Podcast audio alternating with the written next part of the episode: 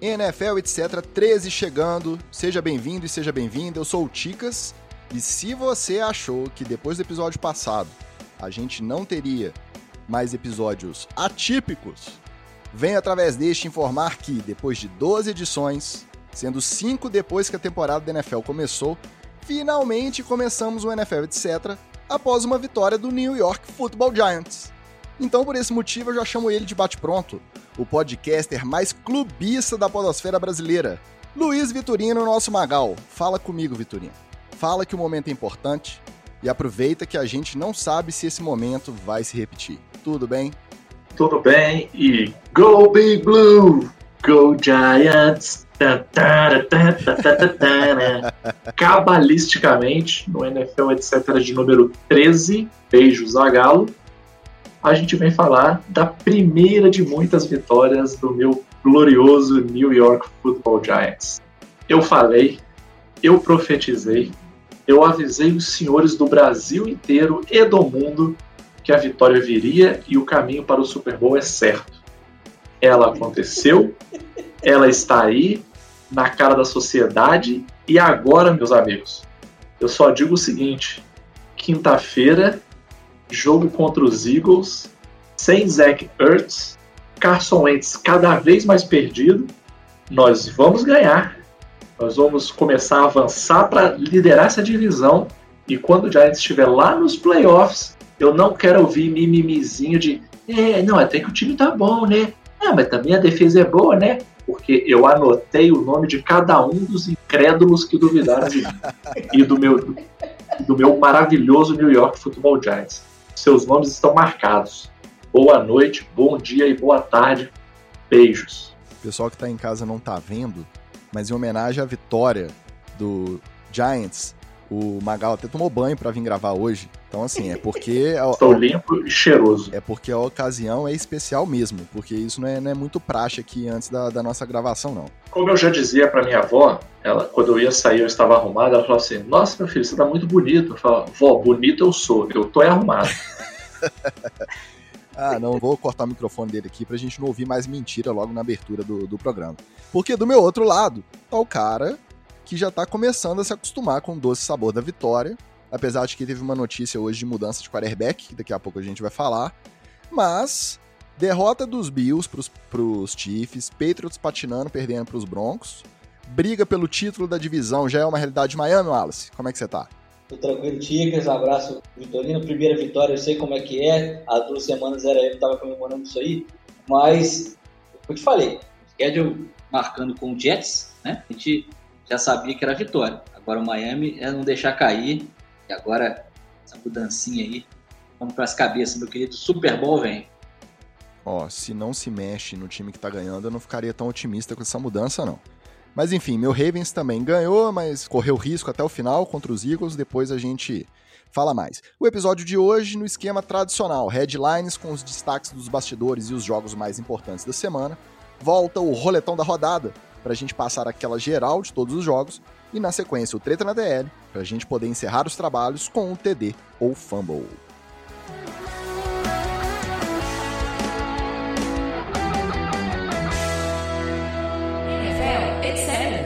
Depois da rebordosa da semana 5, jogo adiado, a gente esteve a um novo caso positivo dos Titans para a NFL ter que oficializar jogos na semana 18, a extensão da temporada regular para poder cumprir o calendário. Mas acabou que o Titans conseguiu jogar com os Bills na terça-feira passada, motivo até pelo qual a nossa última edição, que subiu na sexta-feira, foi atípica. E caminhamos para a semana 6 com até uma aparente tranquilidade. Os times continuaram tendo casos positivos, alguns jogadores, é, alguns membros de staff, mas nada de surto, igual a gente observou nos Titans. Então, por conta desses casos positivos, chegamos a ter alguns centros de treinamento fechados, alguns por um dia, alguns por um período, até confirmação.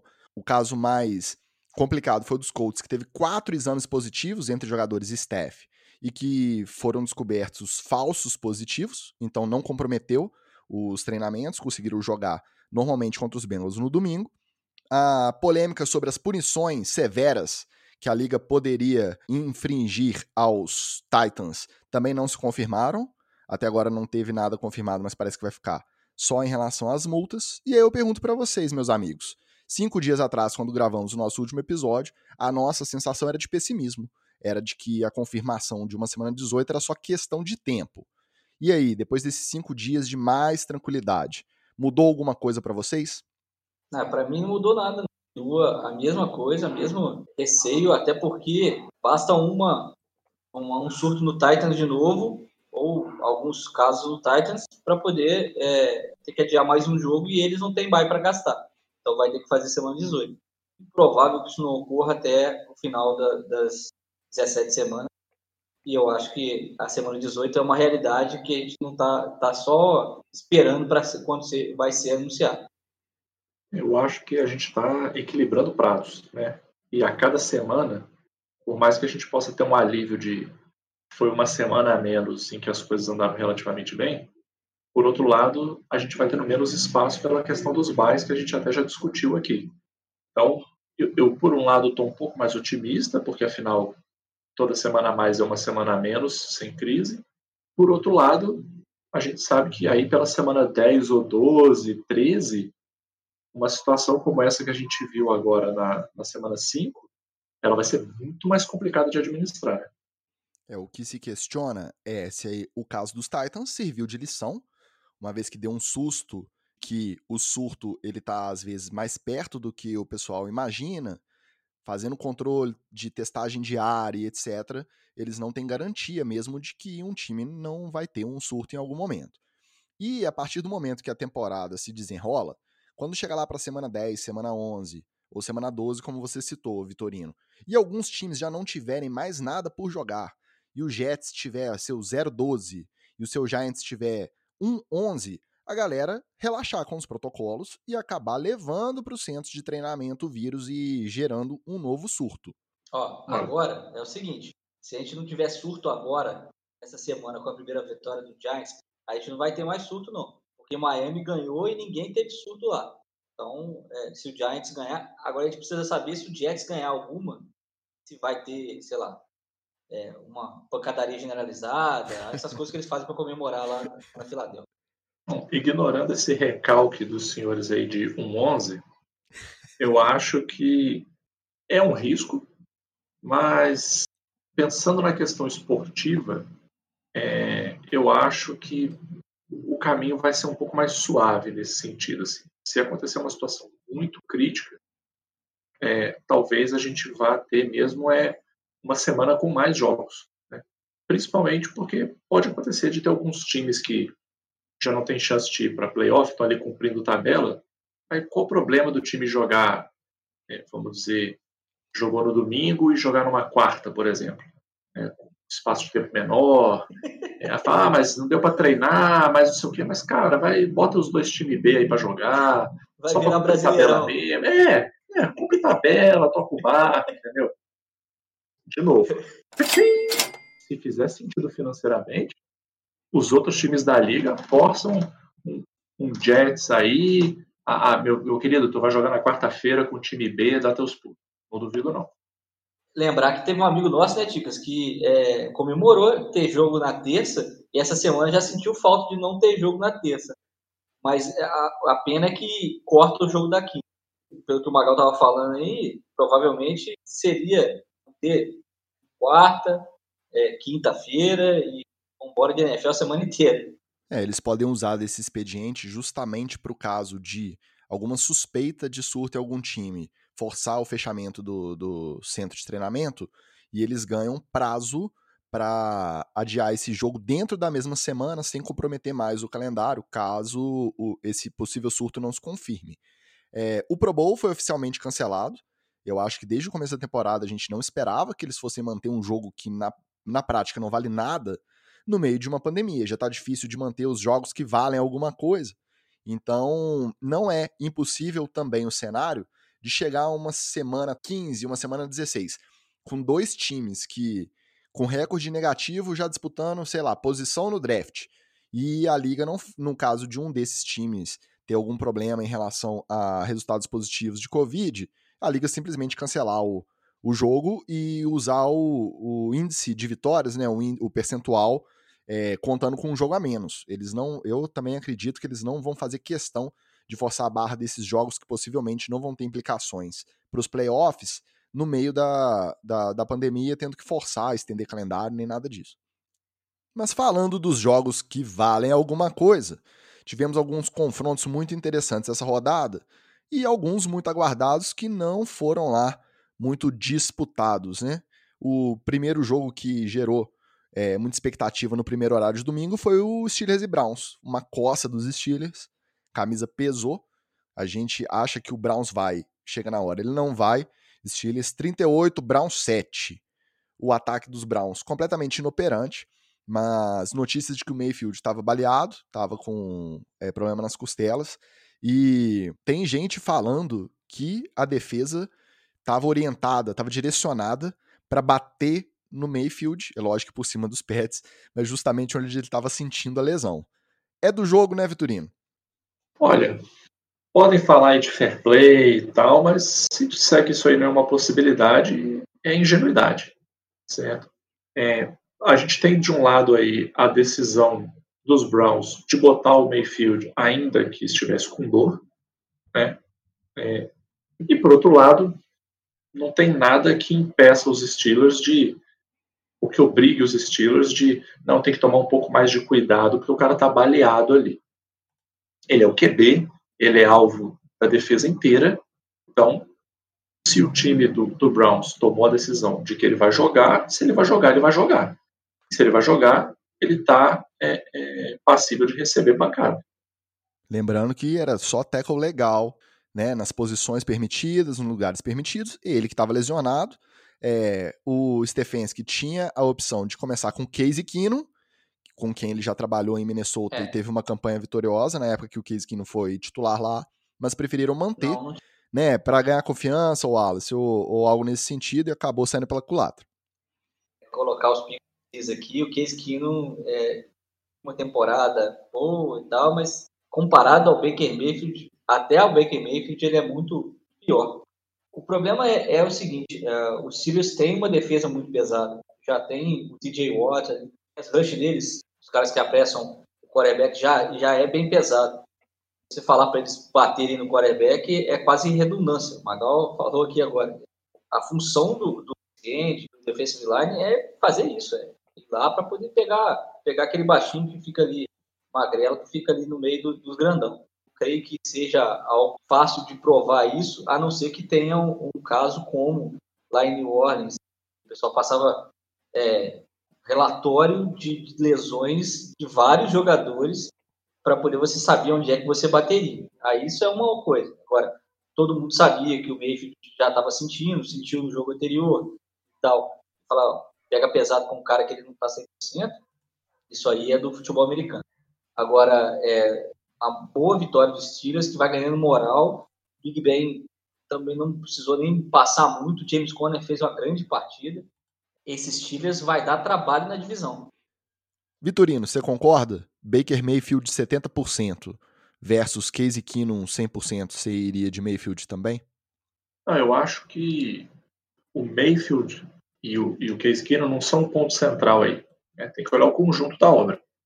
Né? Pelo conjunto da obra, eu, irei, eu ainda iria no Browns, apesar dos pesares. E com o adendo de que o, o, o Mayfield, é, ele, ele varia. O Case Keenum, ele é ruim o tempo todo.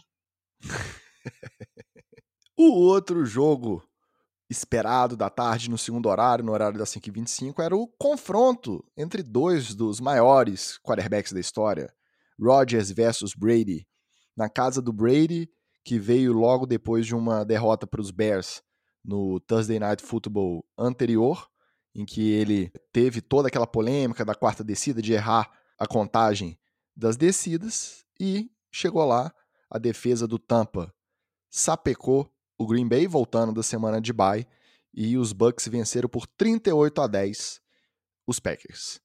Como que vocês enxergaram esse jogo?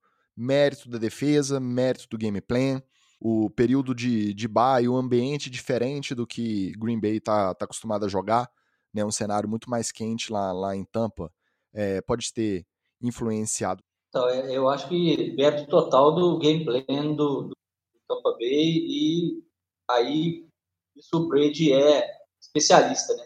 É um cara que se tem um plano traçado e está dando tudo certo, é um cara que, que vai manter esse plano e vai seguir ele até o final. Então, foi realmente uma aula de futebol americano, realmente um desastre é, tentando forçar a bola no, no Devante Adams, que talvez esse Biden tenha atrapalhado nisso, né? O Devante Adams veio não jogando antes do bye, é, é, ficou aí fora, e o Rodgers conseguiu variar os alvos, achou gente nova no ataque para poder receber as bolas, ou seja, ficou cada vez mais imprevisível, e quando volta o Devante Adams, que é o principal recebedor de Green Bay, a bola sempre vai nele, e aí é, fica mais fácil da secundária marcar.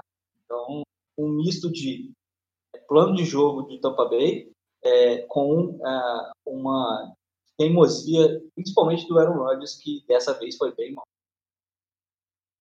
Eu concordo com elas. A gente sempre fala da questão do momento do jogo, do psicológico do jogo, e claramente o, o, o Rodgers se perdeu ali no, no, meio do caminho, no início do jogo.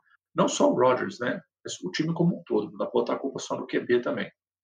Para mim foi um pouco a sensação daquele Super Bowl entre Seahawks e Broncos, que o Peyton Manning também no início do jogo se perdeu e, e acabou. E na verdade aquilo ali não foi um Super Bowl, né? Foi um highlights do Seahawks.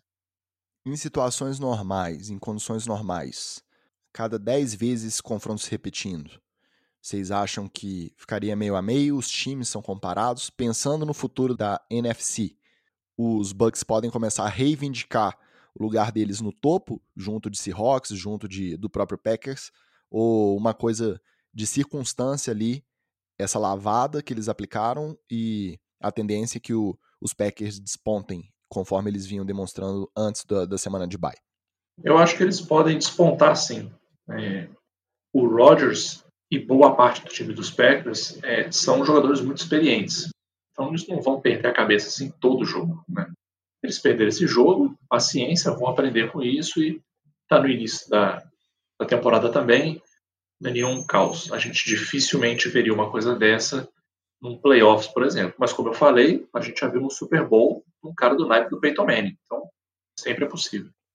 É, é difícil é, avaliar, projetando para o futuro, isso vai acontecer de novo, como o Vitorino mas é, se o Tampa Bay consegue elevar o jogo dele a esse ponto, entrar na, na mente do Rodgers, entrar na mente experiente como a do Green Bay, aí passa a ser contender sim, porque é, nesses grandes jogos, nesses confrontos diretos aí, é que é, a divisão vai ser decidida. Então, realmente é, mostrou, teve uma prova de força o Tampa Bay e lembrar que o Gronk voltou a jogar, fez a sua 91 primeira compleção, né, passe completado do Brady para ele para touchdown. Então, realmente, é, se essa dupla vai entrar em ação nas horas decisivas, Tampa Bay se torna o competidor real para esse título aí. O Rodgers, na entrevista pós-jogo, disse que tomar um susto desse relativamente no começo da temporada é até bom, para não ter aquele efeito salto alto, para não achar que eles estão por cima da cocada preta, que eles vão sambar e ganhar de todo mundo até o, o, o final, que às vezes um, um susto desse, uma derrota ou um dia que nada parece funcionar direito, acaba servindo de lição para eles se prepararem para um confronto difícil assim que eles tenham mais para frente. Outro quarterback que deu declaração de que precisa melhorar muito, Cam Newton, voltando da Covid list, depois de três semanas afastado dos Patriots, e não conseguiu fazer o ataque andar. Então, uma das maiores zebras da semana foi o Broncos, o famoso field goal bowl, sem touchdown, só pontuação de field goal. Broncos venceu por 18 a 12 os Patriots no Gillette Stadium. Drew Locke voltou a comandar o ataque do, dos Broncos, mas é aquela coisa, né? Marchava em campo, não conseguia concluir na red zone. Chama o Brandon McManus, pro field goal. E assim eles venceram. É, o Patriots não tem a desculpa da questão dos dias parados sem treinar, porque o Titans voltou e já ganhou duas desde que ficou quase duas semanas sem treinar. Se bem que o sem treinar dos Titans é meio questionável, né? É, eu acho que não tem muito muita base de comparação assim, né? São times diferentes que pararam por razões diferentes ou em contextos um pouco diferentes. com a diferença do senhor Bill Belichick, né? que nenhum outro time tem. Então, eu não acho que foi um, um foi um tropeço natural, né? Mesmo na época do Brady, todo ano o, os Patriots entregavam um jogo para o Miami, geralmente lá em Miami. Então, vou dizer que não me espantou não. Achei estranho, mas não me espantou não. Acho natural. É, eu, eu acho que se você contar aí que o Titans está completamente parado, você vai ver a diferença que o treininho faz. Mas tirando a, a zoação, o quarterback é uma figura muito central, né? É, é alguém que dita o ritmo realmente do ataque. Você ter o Cam Newton ainda se recuperando, a gente sabe como é que é Covid, principalmente a cabeça da pessoa fica depois de ter a doença, ele provavelmente está ainda se perguntando se vai ter alguma sequela é, cardiovascular, se ainda vai ter alguma sequela até é, sanguínea, né? Pode ter um coágulo, doença sanguínea de coagulação.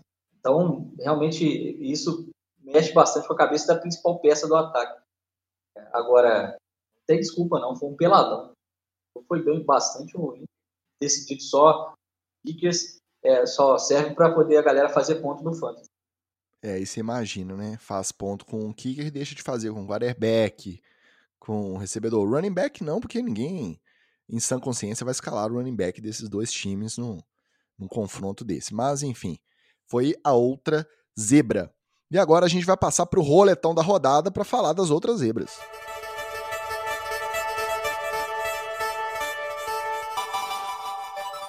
Falcons 40, Vikings 23, aquele efeito é, joguem pelo interino que estava lá no vestiário junto com os caras, demitiram o treinador e aí tem a reação imediata. Vamos ver se o Falcons segura isso aí, mesmo é, com uma defesa fraquíssima e os caras baleados no ataque. É, o Vikings, para mim, é um dos times que está com a maior diferença entre o time no papel e o que está jogando em campo, porque não, é, não era para ser tão ruim assim, não. 49ers 24, Rams 16. Jimmy Garoppolo, um dos homens mais lindos da NFL, logo atrás de Daniel Jones. Sem dúvida. Saudável, jogando bem. Aaron Donald foi anulado, e aí nós temos que dar os parabéns para a comissão técnica do 49ers, que conseguiu segurar, e realmente o Aaron Donald não fez praticamente nada esse jogo. É, ele estava anulado em double team, estava anulado sozinho, ele passou perrengue, esse menino. E essa divisão aí está com a briga de segundo lugar acirrada. Todo mundo fala mal da minha divisão, mas essa aí também tá uma briga de foice. Essa aí eu achei zebra também, viu? Porque eu apostava que o Rams, pelo que vinha jogando, e esse 49ers baqueado, o Rams ia sobressair. O jogo foi bem, bem ruim, né, Dicas? Eu não gostei também desse jogo. Não. É, eu achei limitado do, ambos os times. O ataque do Rams, que é, que é de corrida muito pesada, não conseguiu desenvolver o, o ataque do, do 49ers também, mesmo com o Garoppolo jogando bem. Eu acho que, mais uma vez, o Kyle Shanahan despontando aí como um bom estrategista, do grego estrategista, enfim. Um que não foi zebra, mas não, não deixou de ser surpreendente. Né? Cardinals 38, 10 Cowboys. O segundo jogo da rodada dupla do Monday Night. Deu para ver a falta que esse time vai sentir do Dak Prescott pelo tempo que ele estivesse recuperando daquela fratura horrorosa no tornozelo. Andy Dalton, o Red Rifle, não conseguiu fazer o ataque andar e a defesa do Cowboys fez o que a gente já tinha visto ela fazer antes, né? É, nada. então, o grande problema é que quando você coloca o Andy Dalton em campo, você não pode esperar nada. Nada vezes nada. O tal do Zeke Elliott dropou duas vezes a bola ridiculamente. Então, o ataque do Cowboys realmente não ia lugar nenhum. O seu Kyler Murray debutou bem no duelo aí o Kyler Murray ele anda dando umas corridinhas bem sabedas. Ele começou ali maroto, como quem não quer nada, mas ele tá ganhando muita confiança nessas corridas aí. Tem que tomar cuidado para não tomar uma porrada que o tire da, na temporada ou que lesione. E, mais uma vez, eu sempre disse isso e o pessoal achava que era ranço. O Zeke é muito mais conversa do que ação. E ele vira e mexe, ele pipoca. Aí fica lá dando tapinha na cabeça, fica putinho, mas vira e mexe ele pipoca. E os fumbles que ele entregou nesse jogo, principalmente o segundo, foi coisa assim de, de juvenil. Cara, tudo bem, dois fumbles em um curto espaço de tempo chama muita atenção, ele realmente não fez nada. Mas, sinceramente, eu acho que eu não lembro de um passe que o Dalton fez para nenhum dos três recebedores principais do time que foi é, alcançável. Pelo amor de Deus. Era ou atrás, ou na frente, ou muito alto. Mas foi aquilo que baixo. a gente comentou na outra semana. Essa química entre o, o QB e o, o running ela é muito importante. Você não troca de QB assim e ela continua funcionando 100%. Mas, nos dois casos aí do Zeke, nos dois primeiros fumbles, ele já estava com a bola na mão. Então não foi problema de handoff. Foi problema de guardar a bola mesmo. Não, ele podia, é, podia preocupar de cortar aquele cabelo dele e parar de fazer swagzinho, de andar com a, com a barriga aparecendo, e preocupar mais em fazer treino de segurar a bola. Não, não digo em relação às falhas do, do Zeke especificamente, eu digo em relação ao resultado total do jogo. O Dallas sair de campo com 10 pontos só. Eu acho que esses dois fumbles do Zeke, eles foram determinantes, principalmente porque o momento foi para o Cardinals e o Cardinals conseguiu converter os dois turnovers que o Zeke fumbleou. Existe fumbleou? Enfim. Mas o Dalton, quando precisou reagir, ele simplesmente não conseguiu. Tentando passar para o Cooper, para o Gallup ou para o CJ, não arrumou nada. Não teve um passe então, decente. Ele, lá, em, lá em Bengals também não conseguia passar para o Sanu, para o AJ Green. Então o problema não é os recebedores, não. O problema é o tal do Red Rifle lá, é, que não consegue fazer nada. Titans 42, 36 para os Texans. No overtime, o Titans continua invicto e, como eu falei, com a besta do Henry correndo e arrastando defesa. O Hill ganhando confiança e conseguindo é, selecionar melhor seus alvos. O Titans vai ganhando, mas vai ganhando muito corpo para poder repetir, pelo menos repetir a campanha do ano passado. O melhor desse jogo foi a reação do Deshaun Watson quando ele perde o cara coroa, sabendo que do outro lado tem o Derrick Henry para levar o time para pontuar, aquela regra do time que faz o touchdown já é o, o golden goal da prorrogação, né? Aí ele perde o cara coroa é. e já sai cabisbaixo, balançando a cabeça negativamente, falou assim: perdi. E quem diria no início da temporada que nessa altura os Titans seriam o time invicto, hein? Uma, uma temporada para nunca ser esquecida. Tivemos também aí Colts 31, Bengals 27, esse é o típico jogo que vale a você mostrar para quem nunca viu jogo de futebol americano. Para você ver assim, olha, o time pode estar perdendo de 21 e ainda assim ele virar. Foi um jogo, sinceramente, eu vi muita gente comentando ah, que foi ruim, que foi chato, que tecnicamente não foi bom, mas eu achei um jogo bem animado. Teve big play das defesas, teve virada no placar, então é um jogo bem divertido. Eu gostei. Tinha gente pedindo a cabeça do, Philip Rivers no meio, no meio do primeiro, do segundo quarto, é, amando ele após o jogo. Eu pedi mesmo, e depois o nosso amigo Rafael Cooper veio me amolar, falando: cadê os haters? O Rivers vai permanecer titular? E eu acho que isso só vai é, prorrogar a agonia dos torcedores dos Colts, quando na hora que precisar, ele vai peidar na farofa e não vai corresponder. O Jacob Brissett eu acho que era uma boa aposta para o decorrer da temporada, se eles querem, é, pelo menos tentar fazer alguma graça aí até os playoffs. Agora, é, o pessoal do Colts é, gostou muito com a comparação entre o Joe Burrow e o Rivers, quando chegaram lá na, na última barrinha da ESPN, da, da Fox, da transmissão, né? Tava lá, número de filhos, zero para o Burrow e nove para Bears 23, Panthers 16. E o Chicago, sorrateiramente, agora não é tão sorrateiramente, né? Tem três semanas que eu tô falando sorrateiramente, aí eu falo o retrospecto. Agora já não é tão sorrateiramente, né? 5-1, na divisão e o Nick Foles deu uma entrevista apaixonada no final, falando do gosto dele pelo time, pelo futebol americano e tá animado o negócio lá em Chicago. Então, o Bears é, é muito perigoso quando ele encaixa essa, essa defesa como vem encaixando. Né? É, é o, de novo, as defesas elas geralmente sustentam o que os ataques produzem em campo e aí é aquela velha história, né? Defesa ganha campeonato, ataque ganha jogo, a gente entra nas máximas do futebol americano. Agora, é, com essa defesa sólida do Chicago e o Nick Foles é, ganhando confiança também, é, realmente é uma divisão que, vai, que provavelmente vai ficar entre Chicago muito, com muito, muito equilibrados. Na outra vitória é, de um dos favoritos, a, a chegada no Super Bowl, o Chiefs meteu 26 a 17 Bills e deu uma freada na, na empolgação do Josh Allen e sua turma, mas é, teve crítica ao, ao Mahomes. Um abraço para o Marcelo. Vou mandar um incentivo especial aqui. Vai, Marcelo, que ele está no meio da corrida dele lá. Corre, filho! Então, é, ele que deu uma xingada no Mahomes aí, o Mahomes jogou para ele depois. Olha, esse jogo para mim provou aquilo que a gente já vem dizendo há algumas semanas. O Kansas City Chiefs não é isso tudo, não. Porque ganhou, ganhou. Mas não foi com uma diferença tão grande e não foi principalmente taticamente tão melhor do que os Bills. Lembrando que a gente estava em termos de QB no confronto de um cara campeão de Super Bowl MVP e de um cara que está começando que está no início da carreira. Dá essa diferença e com essa diferença tática aí, eu vou te falar um negócio. O, esse motor, o, esse Chiefs, para mim, é, é aquela. Já datando, mostrando quanto que a gente é velho, quando teve aquela promoção da Pepsi na época do filme do Batman, que sorteava o Mitsubishi Eclipse, esse Chiefs eu acho que é o Eclipse. Muito bonito por fora, mas o motorzinho te deixa na mão de vez em quando, né?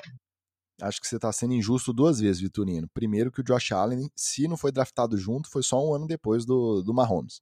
Então não tem essa de um novato e um veterano, não. O Mahomes já conquistou é MVP, mais. Né? Não, sim, experiente, mas tem dessa de novato, não, rapaz. Já Eles tá estavam na mesma turma, mas o Mahomes é um moleque que sentava na frente e tirava nova alta. tirava nota alta. O Allen é um moleque que estava sentado lá atrás e não sabia nem que, nem que conteúdo estava sendo dado. E outra coisa que foi o primeiro jogo que já começou a dar aquela sensação pra gente que acompanha a distância da mudança de clima, né?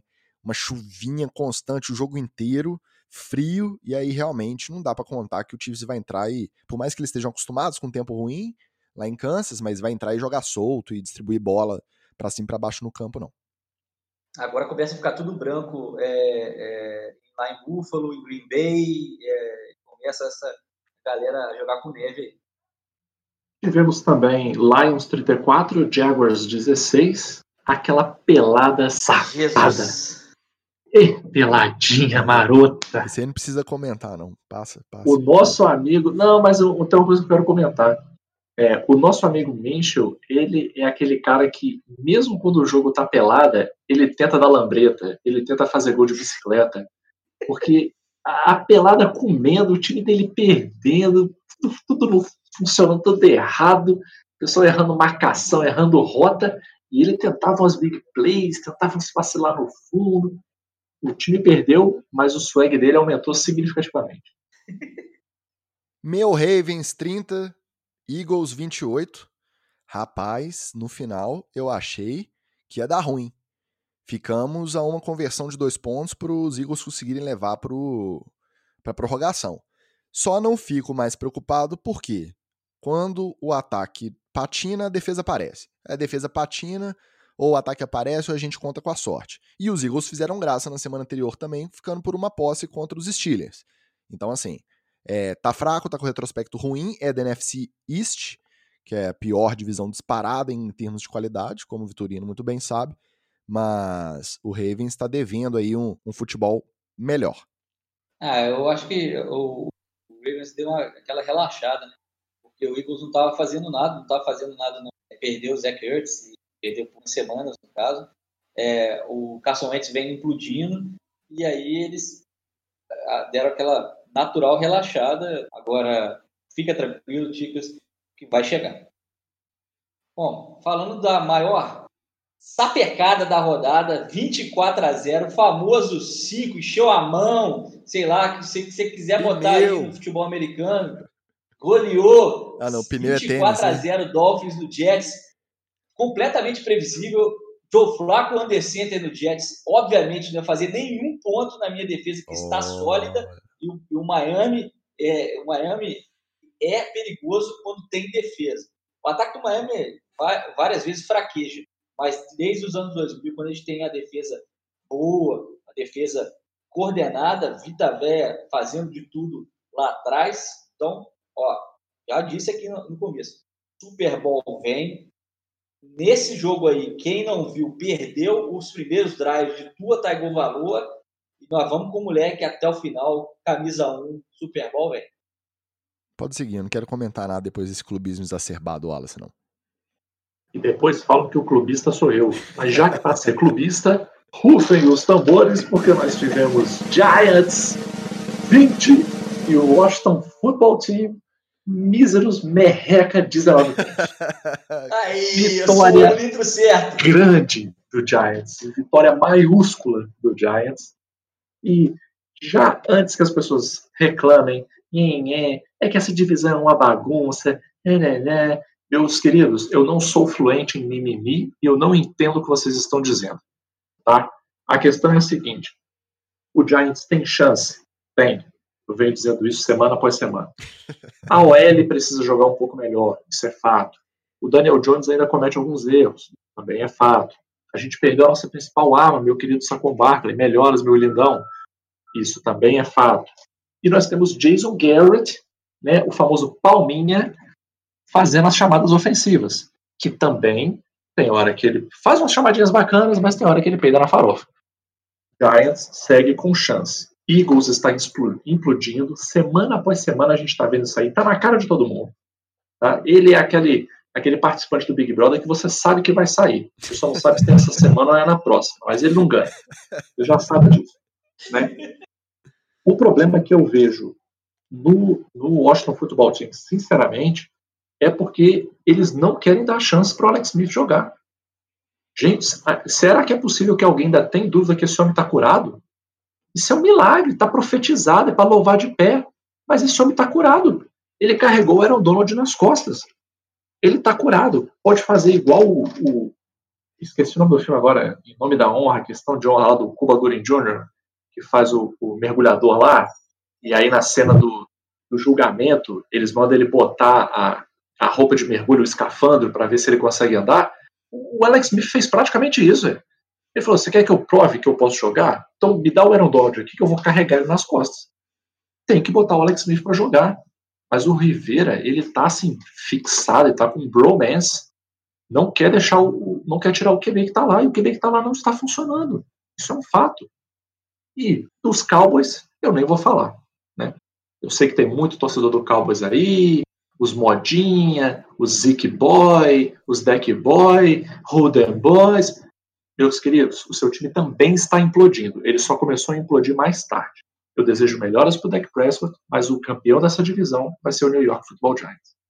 Ô, Vitorino, eu confesso, quando eu estava assistindo o, Cowboys e, e Cardinals ontem, eu lembrei de você respondendo a abertura do nosso último episódio, se você tivesse que escolher entre manter o Garrett ou trocar pelo Mike McCarthy, sabendo que seria o Mike McCarthy, e você respondeu singelamente que uma bosta para um cocô, você fica com o que você já conhece, né? Parece que o McCarthy não vai longe desse jeito lá em, em Dallas também, não. Bora pro treta na TL. Aí é o seguinte, meus amigos. Um dos jogos com maior holofote da semana. Assunto já desde desde antes da, semana anterior. E aí, um running back de um dos times envolvidos nesse confronto que está debaixo de todos os holofotes tem um programa no YouTube, que é o Jamal Williams do Green Bay Packers. Aí ele chega no seu programa no YouTube e me diz que o seu quarterback nunca erraria contagem de downs durante o jogo para cutucar o Tom Brady. E aí vai lá no domingo e me toma de 38 a 10 na lata. Aí não tem como defender o cara, né, gente? De novo. De novo. O que é que esses jogadores estão fazendo? Ah, o cara tem um programa no YouTube. O meu quarterback não erraria contagem. Ah, cara, sinceramente, que comentáriozinho xixelento, entendeu? Ah, não erraria. Erraria sim. Erraria sim. Tanto é que o seu querido quarterback aí, Aaron Rodgers, peidou na farofa no mesmo, nesse mesmo final de semana. Ele não errou contagem, mas ele errou umas interceptações que, pelo amor de Jesus, e, e liderando por 10 a 0 a hora de você ampliar a diferença. Então, Jamal Williams, meu querido, vamos baixar essa bolinha aí. Ah, o, o Jamal Williams tem razão, né? O Rodgers errou, errou muito, muito coisa, muita coisa, mas não errou contagem de downs. É, mas, obviamente, isso deve ter servido de combustível lá em Tampa Bay, é, pregaram no vestiário. Se o Cuca fosse o treinador, ia ter uma, uma carinha do Jamal Williams para cada armário, falando que o QB dele não erra contagem de downs e tal. Mas quem chamou isso para ele mesmo foi o seu Thomas Brady, né? Porque ele falou que não errou, não admitiu que, que errou essa contagem de down, que estava fazendo outra coisa. É, ficou zoando lá com o negócio do LeBron e tal. Acho que isso é do jogo. Quem chamou, quem chamou para ele foi o Tom Brady a não falar, ah, realmente é um erro de principiante, eu não posso comentar esse erro e tal. É, podia ter batido no peito e sido bem mais humilde o Brady também. Eu até curto um trash talk. Mas aí na semana do jogo, tanto o holofote, o cara também nem é o, o, primeiro running back do time, já tem um papel secundário lá no, no ataque. E aí vai ele sabe que ele vai mandar uma dessas, se o cara tem programa no YouTube e tem uma certa audiência, ele sabe que o que ele fala lá vai ganhar repercussão. E aí me manda uma dessa e depois não tem como não sair constrangido depois de levar uma, uma sapecada igual eles levaram lá em Tampa, né? Primeiro jogo com torcida na Filadélfia. Desde o começo da temporada, jogando sem torcedores presentes no estádio. Aí as autoridades sanitárias liberaram uma presença de público parcial. Eu confesso que eu nem conferi os números, mas assim, distanciamento, um grupo aqui, um grupo ali, bastante distância entre os torcedores. Aí um torcedor que tá lá em cima, quase no final da arquibancada, me invoca com um que tá lá embaixo, na perto do alambrado, lá do, da mureta do escambau, e os dois se encontram e aglomeram no meio para cair na porrada. Como é que você explica um negócio desse? É, explicação não tem e mais, né? agora as autoridades já têm motivo para poder fechar o estádio de novo, né?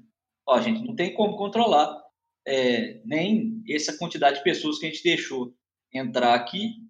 Dois boçais foram lá se, se engalfinhar. O meu desejo para esses dois idiotas aí é que ambos tenham Covid e tenham se autocontaminado ali, vão parar pelo menos no hospital para tomar um sustinho.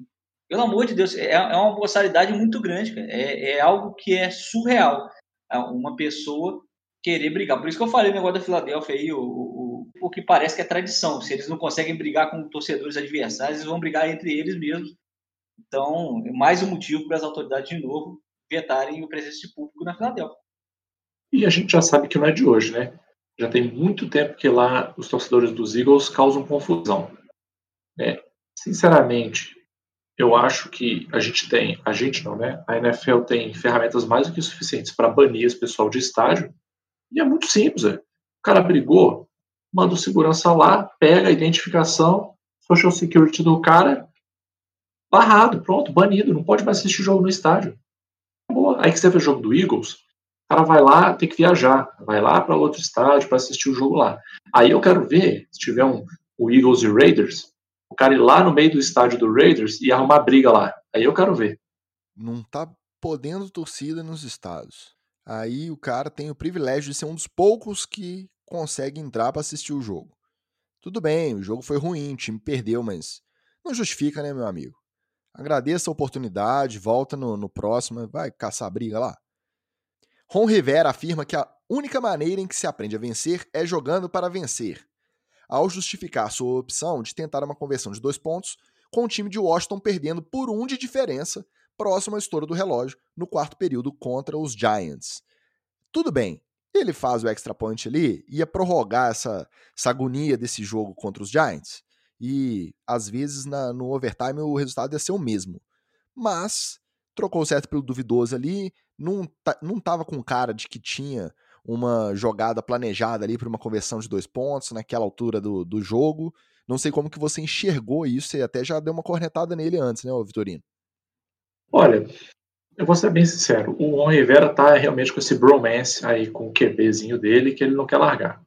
Mas eu acho que na NFL o pessoal tem que ter mais culhão nas chamadas de jogada. E sinceramente, ali era uma situação de vai ou racha. Se ele faz a, a conversão e vence o jogo ali, todo mundo ia falar: ó, oh, que gênio, agressivo, é assim que tem que ser a NFL, ousado, arrojado. Como ele perdeu, que burro, porque não garantiu, porque não foi, fez a opção segura. Então, assim, é, mesmo sendo contra o Giants, mas é, eu achei que a chamada dele teve culhão, eu gostei da chamada, apesar de tudo. Fiquei muito satisfeito que deu errado. Né? A minha defesa maravilhosa beijo defesa do Giants, brilhou, mas é, eu, eu gostei da chamada, acho que tá certo. Então, eu sou o defensor dos dois pontos sempre. É, na verdade, se eu fosse head coach de qualquer time da, da NFL, eu iria é, para dois pontos desde o primeiro touchdown. Mas é, vamos, vamos, combinar que o Ron Rivera não tem um quarterback bacana para poder tentar isso. É, para você tentar isso, você tem que ter um quarterback que você confia é, muito, é, que vá te dar essa conversão de dois pontos. E a gente já falou aqui que é, não tem esse, esse cara para poder fazer isso, essas conversões serem perenes. Agora, se tivesse um, um QB como Aaron Rodgers, Drew Brees, que seja, é, o Tom Brady, qualquer um desses, em ainda mais como o Lamar Jackson do seu time aí, Ticas, eu tentaria ir para dois pontos quase todo todo touchdown. Eu não questiono, mas também não concordo. Eu acho que garante ali, você ganha no cara ou coroa, você tem a, a possibilidade de executar o primeiro ataque, e aí, mesmo que você não faça o touchdown nessa regra maluca, você faz o field goal e a sua defesa para o. Porque a defesa de Washington até então tem se mostrado com alguma qualidade, né? Não é perfeita, não está brilhando, mas alguma qualidade e um potencial ela demonstra. Então, é, eu acho que tinha mais campo, tinha mais. abriria mais possibilidades ele ir para o extra point, empatar e levar para a prorrogação. Mas é, é, critério, né? Ele está com, num time em evolução e ele acha que ele ensina mais ao time, que o time aprende mais tentando essa conversão e perdendo para tirar de lição mesmo para uma próxima oportunidade, do que forçando e ganhando de qualquer maneira no, na prorrogação. Bora pro TD Fumble.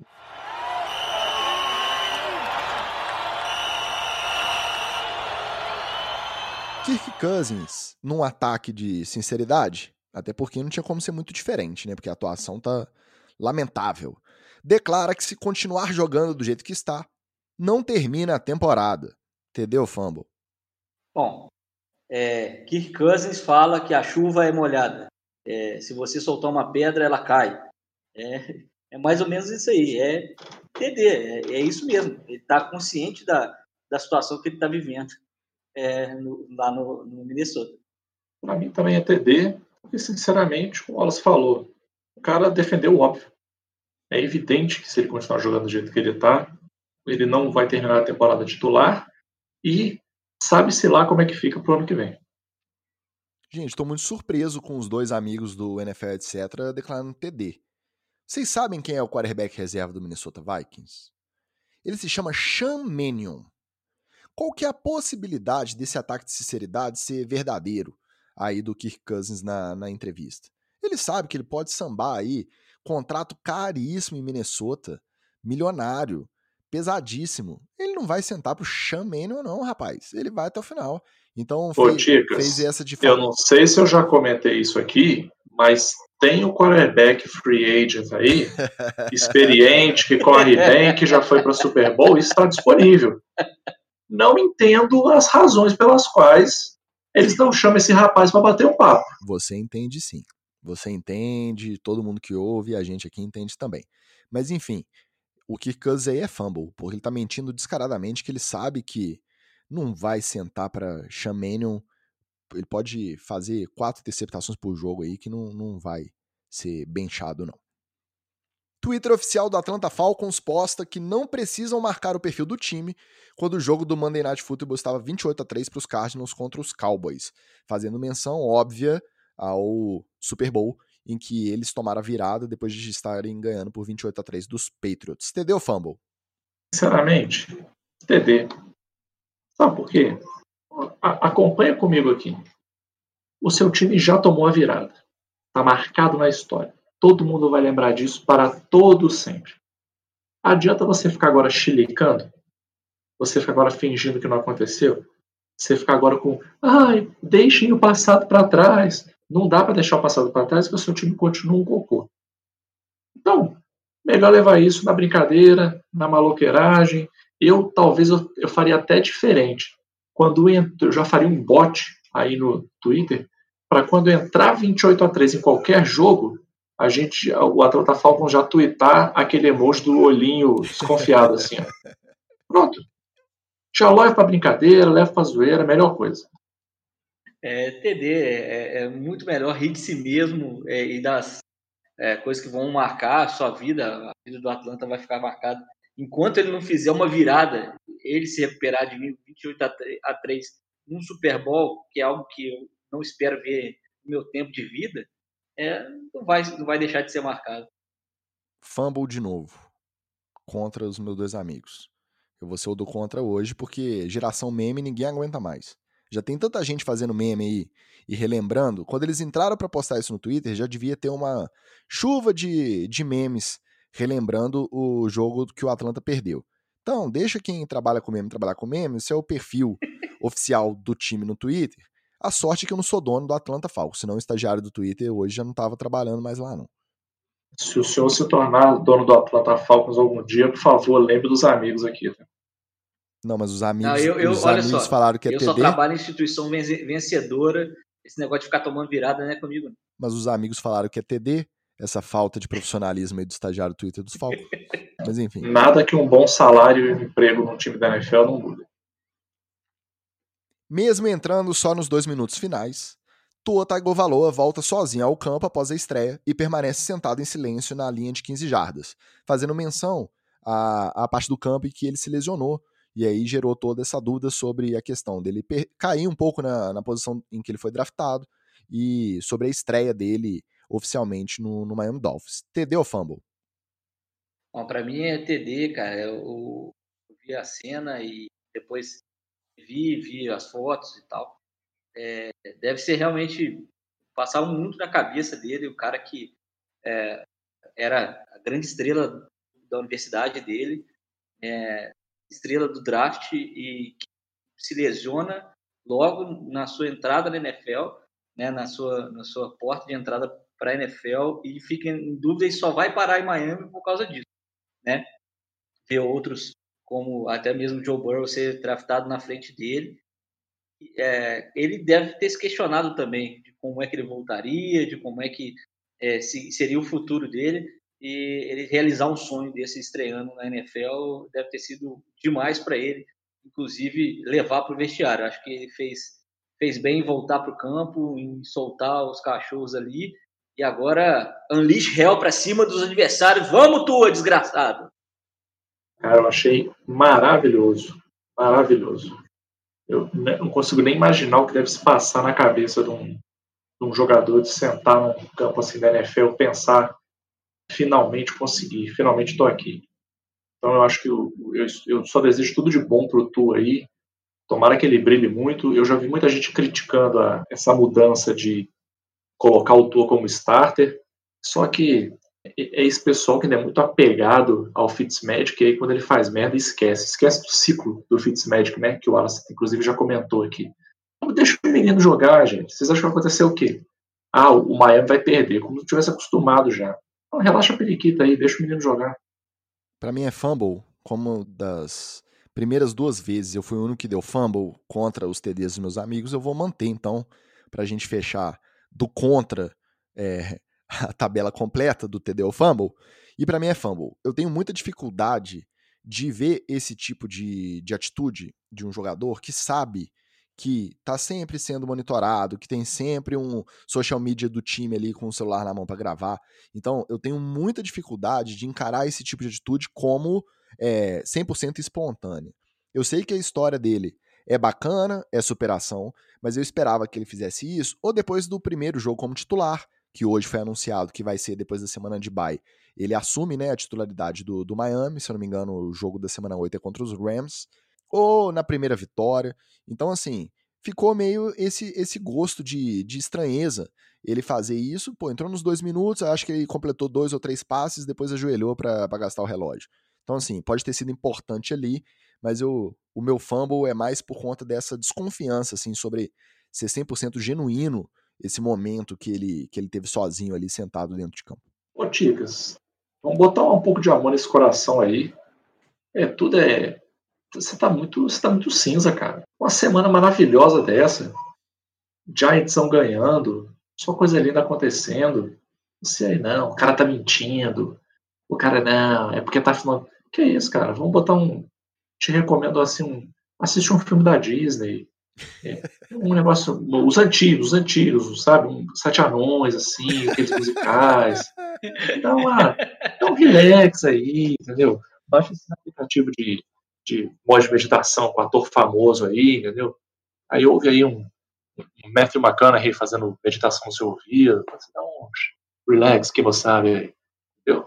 Magal, alguém nesse podcast tem que trazer a verdade dos fatos, tem que trazer a leitura nas entrelinhas, tem que ver, entendeu? Que esse mundo aí de meme, de rede social, não tá com nada, rapaz. Que tem uma realidade toda por trás dessa matrix em que vocês vivem e concordam e acham bom, entendeu? Eu sou o pé no chão desse podcast. Agora que eu já fui contestado em público para todo mundo ouvir, tá na hora da gente encerrar. Wallace, seu abraço, seu jabá, seu destaque para a próxima rodada e até a semana que vem.